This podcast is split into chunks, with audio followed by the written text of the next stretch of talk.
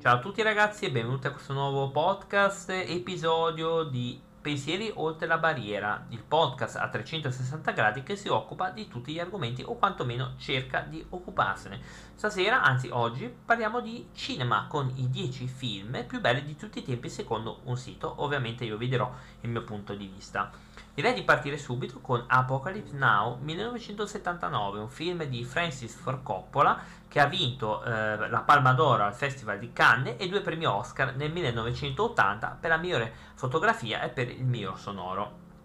Allora, che dire, un film pazzesco, ti entra nella mente, soprattutto con una colonna sonora pazzesca dei The Doors, che secondo me è tanta roba, ma veramente, con un Marlon Brando che nonostante era un po' eh, titubante, tant'è vero che ha chiesto di non finire ripreso dalle luci, ma di apparire in penombra per il suo sovrappeso, che tutti sapevano, eh, però un grande cast. E poi ha delle frasi co- come quella lì de- del Napalm che sono rimaste nel- nella mente delle persone. E in più le scene iniziali, quello della foresta, quello dell'elicottero all'inizio, erano scene in realtà che inizialmente non erano previste. Sono scarti di appunto del, del montaggio, ma che sono state messe dopo in, in un secondo momento. E già lì vedi la genialità di alcuni grandi registi. E Coppola è un grande regista, perché comunque ha fatto anche Dracula di Bram Stoker, non, eh, e altri bellissimi film che ora non cito, perché eh, li leggeremo dopo. Ma questo è quello che fa un grande regista, signori. Cioè, non è eh, cioè, non è con tutto il rispetto l'ultimo arrivato. Ed è un film perfetto. Cioè, io veramente lo vedo, anzi lo preferisco pochino di più eh, a quello che viene dopo. L'ultima cosa che dico che nel 2000 viene scelto per essere conservato nel National Film Register nella biblioteca del Congresso degli Stati Uniti. Ora andiamo subito alla numero 9. Numero 9 è Full Metal Jacket, anche qui 1987 di Stanley Kubrick. Il film è eh, diviso in due parti, la prima dell'addestramento e secondo della, proprio della guerra. Eh, come locazione temporale ci posizioniamo eh, alla fine del 1967, all'inizio del 1968. E anche qui, Full Metal Jacket ti entra nella testa. Ma perché ti entra? Prima di tutto per un... Boh, si può chiamare anche villain perché è un po' è il cattivo, quindi che è il Sergeant Hartman, che è un personaggio eccezionale, che eccezionale, vedi proprio cosa voleva dire avere a che fare in un campo d'addestramento eh, del genere. Mm, un personaggio che praticamente regge il film da solo, perché poi eh, c'è poco da dire, il resto è, è veramente poco poco. Eh, anche se mi è piaciuto tanto, ma la, la, seconda parte si perde un pochettino. Eh, hanno provato a fare una roba del genere con Gunn o Gunny, Gunny, quello con Clint Eastwood, che probabilmente qualcuno ha visto, che a mio avviso mi è sembrato più una, uh, una, mm, una, presa un po' in giro, quantomeno un scimmiottare un po' questo, questo film, però magari sono io che la vedo male. Kubrick è perfetto, come vedremo più tardi, ha fatto dei film perfetti senza errori, quasi senza errori, perché in realtà Shining è uno piccolissimo, ma per notarlo bisognerebbe andare frame per frame e cercare quell'errore, ma altrimenti non lo vedi. Mm, e questo fa già capire quanto era maniacale questo artista. E, e io ho anche letto il libro, è veramente maniacale perfezionista. E infatti molte interviste di attori che hanno lavorato con lui ne parla come uno veramente eh, che ti faceva schiattare, ma perché ti spingeva al massimo e alcuni hanno avuto anche bisogno di un supporto psicologico perché comunque ti faceva fare una scena 50 volte e comunque non ti trattava benissimo. È un po' anche quello che faceva Fulci in realtà, quello che ti trattava male perché ti voleva spingere a fare meglio, però questo è un po' genio e sgretolanza eh, dei eh, grandi artisti. Numero 8, I Sette Samurai 1954, un film di Kurosawa, di Akira eh, Kurosawa, praticamente ambientato eh, nel XVI secolo, a cavallo tra il 1587 e l'anno successivo. La storia racconta di un pugno di disperati contadini di un villaggio in cerca di una difesa dalla prossima distruzione annunciata da parte di un gruppo di predoni affamati. L'anziano del villaggio suggerisce ai contadini di cercare aiuto tra i samurai senza signore, quindi che sono Ronin. La ricerca si presenta subito come un'impresa ardua. Nessun guerriero avrebbe offerto aiuto a dei poveri contadini che non avrebbero potuto ricompensare le loro gesta con gloria e denaro. Grazie alla forza della, della disperazione, i contadini convincono Kanbei Shibada ad aiutarli. Kanbei ritiene sia necessario assoldare altri sei samurai per la difesa del villaggio. Vabbè, comunque ehm, è un bel film. E tanto è vero che il buon Sergio Leone è rimasto affascinato da questo film. Tanto è vero che il primo del, ehm, della trilogia del dollaro si ispira quasi interamente a questo. Mi sembra addirittura che sono andati in tribunale per una causa di plagio. Tanto è vero però magari correggetemi su Instagram, eh, su Pensieri oltre la, la barriera, mm, dove potete scrivermi tranquillamente eh, se eh, sto dicendo una eh, fandonia. Comunque mi, mi, era sembrato così, che ero andato in causa e comunque eh, l'aveva persa anche Leone, quindi non... È un film bello, forse un po' troppo lì, comunque forse è un film mh, mm, particolare che comunque va gustato nonostante magari a qualcuno può risultare noioso come tanti altri film. Ovviamente lo dico è in bianco e nero ma eh, credo che è lo stesso.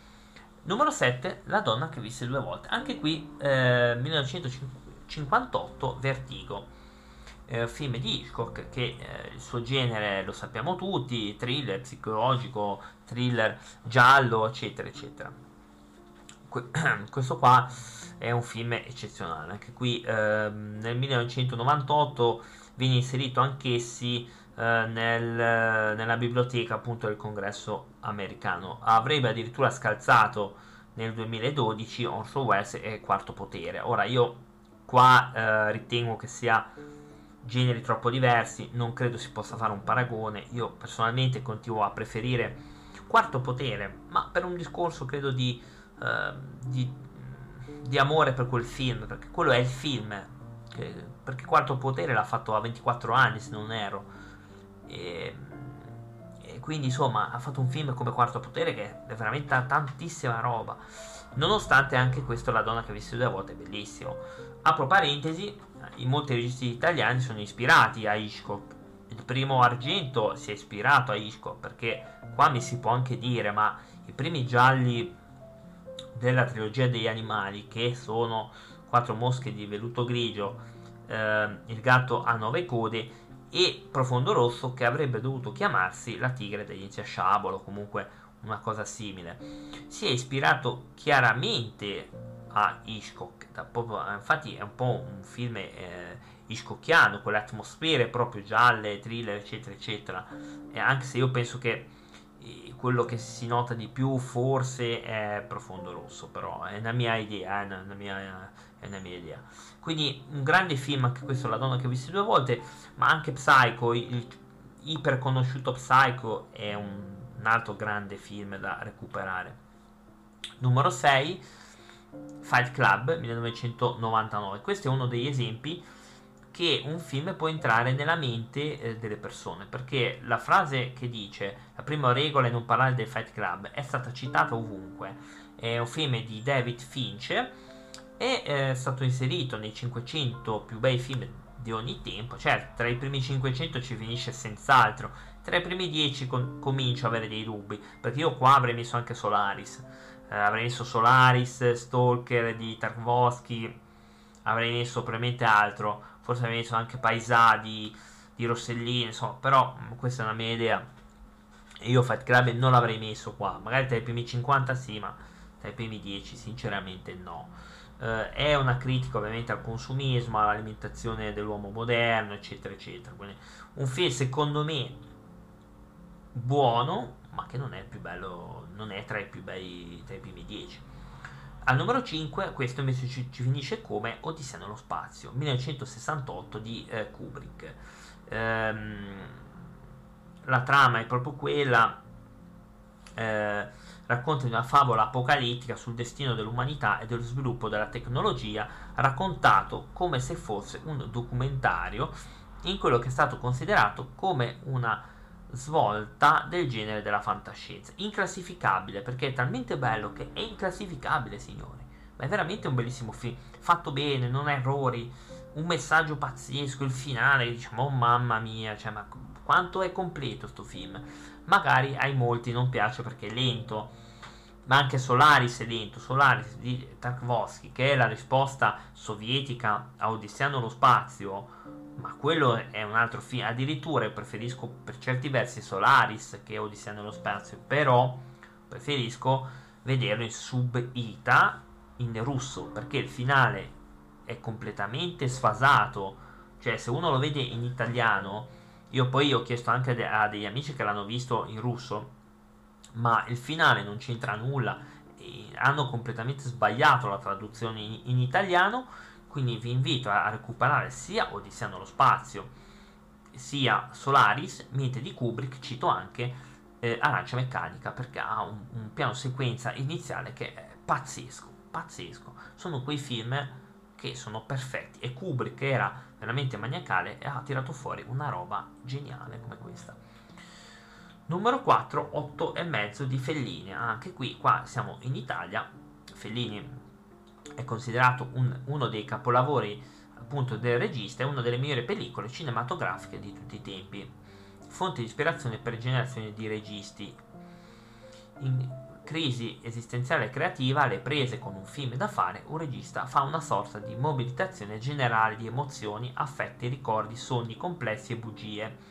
Un misto tra sgangherata seduta psicoanalitica e un disordinato esame di coscienza in un'atmosfera da limbo un film sulla confusione e sul disordine della vita, uno dei massimi contributi a quel rinnovamento dei modi espressivi e alla rottura della drammaturgia tradizionale che ebbero luogo nel cinema. Anche qui Fellini è veramente un bellissimo film. Poi 8 e mezzo lo hanno dato da poco su Cinema 34, che ogni tanto tira fuori delle grandi perle.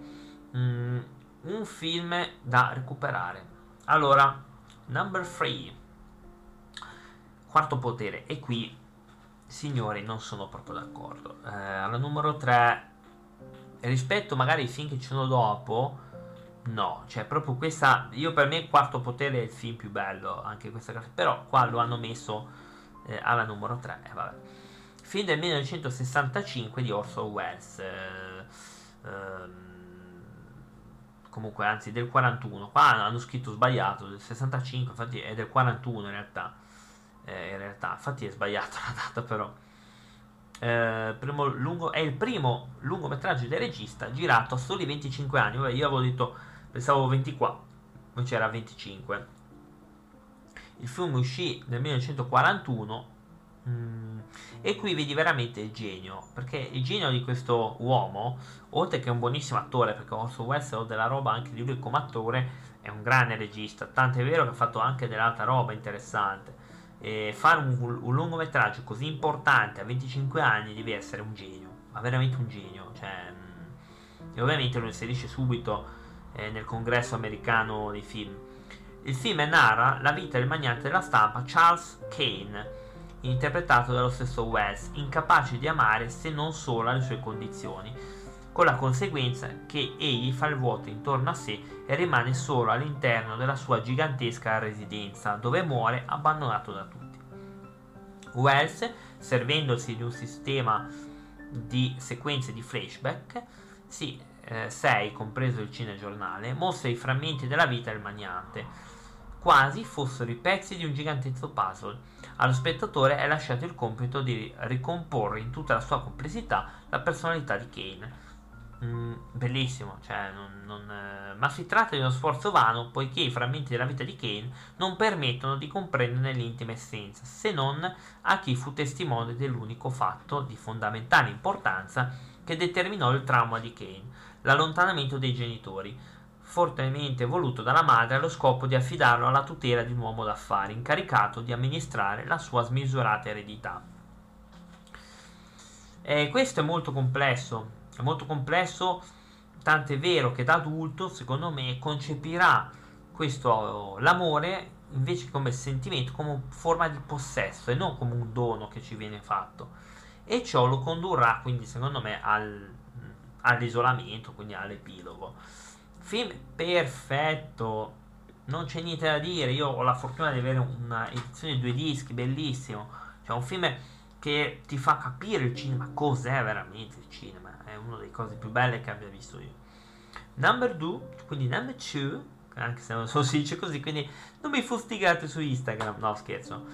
E Pulp Fiction numero 2, ecco qua è un'altra, è un film che per quanto sia molto bello, perché Pulp Fiction è bellissimo, eh, assolutamente, Bruce Willis, Samuel Jackson, John Travolta, eccetera, eccetera. È un film che no, non è più bello di Quarto Potere, anzi, è un po' meno bello, anche se è un film eccezionale, con il grande Mr. Wolf, cioè un, un, un qualcosa che è entrato veramente nella mente. Um, ovviamente è diviso in tre, in tre parti, in 3-4 parti. Il film si è giudicato la Palma d'Oro al Festival di Cannes e eh, permise a Quentin Tarantino di ottenere il premio per la migliore sceneggiatura. Sette nomination agli Oscar, tra cui di miglior film, miglior regista e miglior montaggio. Il film è l'ultimo capitolo della cosiddetta trilogia Pulp di Tarantino, preceduto dalle Iene, apro parentesi, molto bello anche quello, meno bello di Pulp Fiction, ma veramente gradevole, e Una vita al massimo, 1993-1992. E anche qui bel film, mh, mm, soprattutto la parte di Mr. Wolf, che è, vera- è, la, è la più geniale, cioè veramente... Ed è un film veramente per tutti. Eh, quell'anno lì, tra l'altro, c'era anche Forrest Gump che ha vinto per qualche shock motivo, perché eh, ora parliamoci chiaro e non me ne vorrete, ma le Iene, eh, scusate, ma Pulp è più bello di, di Forrest Gump, ma 50.000 volte meglio. Forrest Gump è un film normalissimo. Sì, va bene, è fatto bene, può anche far pensare, va bene, ma non è più bello di Pulp e trovo abbastanza assurdo che non abbia vinto quel tipo di, non abbiamo vinto Pulp però anche lì mm, ognuno ha le sue. Posizione numero 1, eh, Il Padrino e Il Padrino parte 2, 1972-1973. E furbamente non mettono il 3, che secondo me il 3 è il, eh, quello riuscito meno, nonostante siano comunque buoni film, eh, perché il 3 è un buon film, gli altri due sono perfetti, ma mm, altro, altri grandi capolavori di, di, Coppola, di Francis Ford Coppola, è interpretato da Marlon Brando, Al Pacino e James Caan prima pellicola della trilogia omonima firmata dal regista. La pellicola fu premiata con tre premi Oscar e insieme al suo seguito è considerata una pietra miliare della storia del cinema. Il Padrino è stata infatti considerata la seconda miglior pellicola statunitense della storia. Allora, anche lì, eh, secondo me, è uno dei più grandi film perché eh, il terzo non è come il primo. Poi c'è un grande Al Pacino, un Marlon Brando in forma. Ragazzi, ma questo sì, magari non è più bello di Quarto Potere, ma questo è un bel film. Ovviamente vi, recu- vi, consiglio di recuperare anche il terzo, ma per un discorso di completezza e per il finale. Tra l'altro qui appare anche Sofia Coppola che eh, è la ragazzina e poi diventerà una buonissima regista che io infatti adoro tantissimo eh, Sofia Coppola eh, perché ha fatto e continua a fare dei bei film. Comunque e tornando al padrino vi consiglio veramente eh, di recuperare allora questa era la classifica di questo sito che ho voluto commentare in questo eh, episodio. Mi potete trovare su Twitch come pensieri oltre la barriera. Mi potete trovare anche su Instagram. Ora cercherò di fare un po' più spesso questi episodi dove eh, analizzeremo le varie cose e sicuramente saranno cose interessanti perché lo farò a livello anche di cinematografico. Detto quello, un grazie a tutti quelli che ascoltano e che ascolteranno il podcast. Alla prossima, ciao!